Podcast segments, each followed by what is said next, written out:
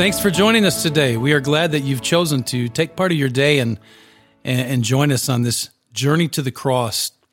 Today, our scripture is found in Mark chapter 15, verse 33. It says, Now when it was noon, darkness came over the whole land until three in the afternoon. We have been taking this journey to the cross together, but today in our scripture, we find that Jesus is on the cross. Many things happen on the cross. Right before our scripture takes place, Jesus is being mocked. Mocked by the two thieves that were crucified with him. He was mocked by those who passed by. He was even mocked by the chief priests. So, as soon as this mocking was taking place, suddenly something happened. Boom! Darkness came on the land for three hours. Darkness. This is a visible sign of God's judgment of sin. Darkness.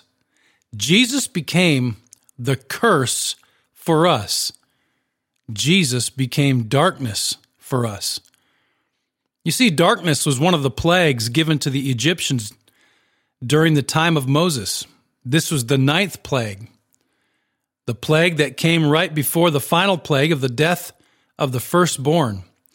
This darkness was so thick and it lasted for three days. The darkness when Jesus was on the cross lasted for three hours. When I think about darkness, it's the opposite of light. To live in spiritual darkness is a terrible place to be. What does darkness do? Well, first of all, you can't see where you are going. You can't see where you are, and you can't see others. If you try to move in darkness, there's a good possibility you will hurt yourself. You may stub your toe or hurt yourself by running into things, especially if you're in a new place, like a, a hotel and it's pitch black. You see, our world is in spiritual darkness. Our world is in spiritual pain, hurt, sadness, discouragement, evil. We could continue the list on and on. But Jesus came to free us from that darkness, to free us from the blindness that rules our life. I got a question for you.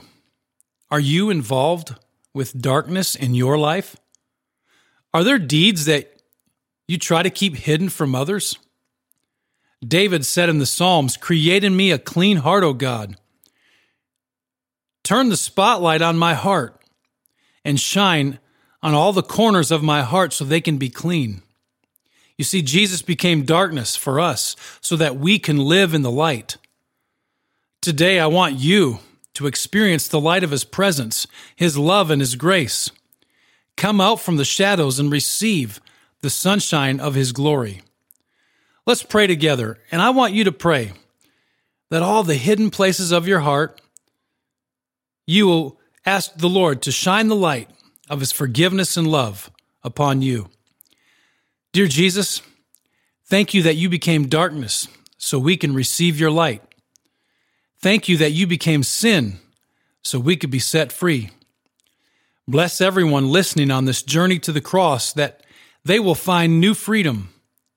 If there is someone who is walking in darkness in any area of their life today, let them find grace and mercy for these areas Cleanse and wash us today so that darkness has no part of our life.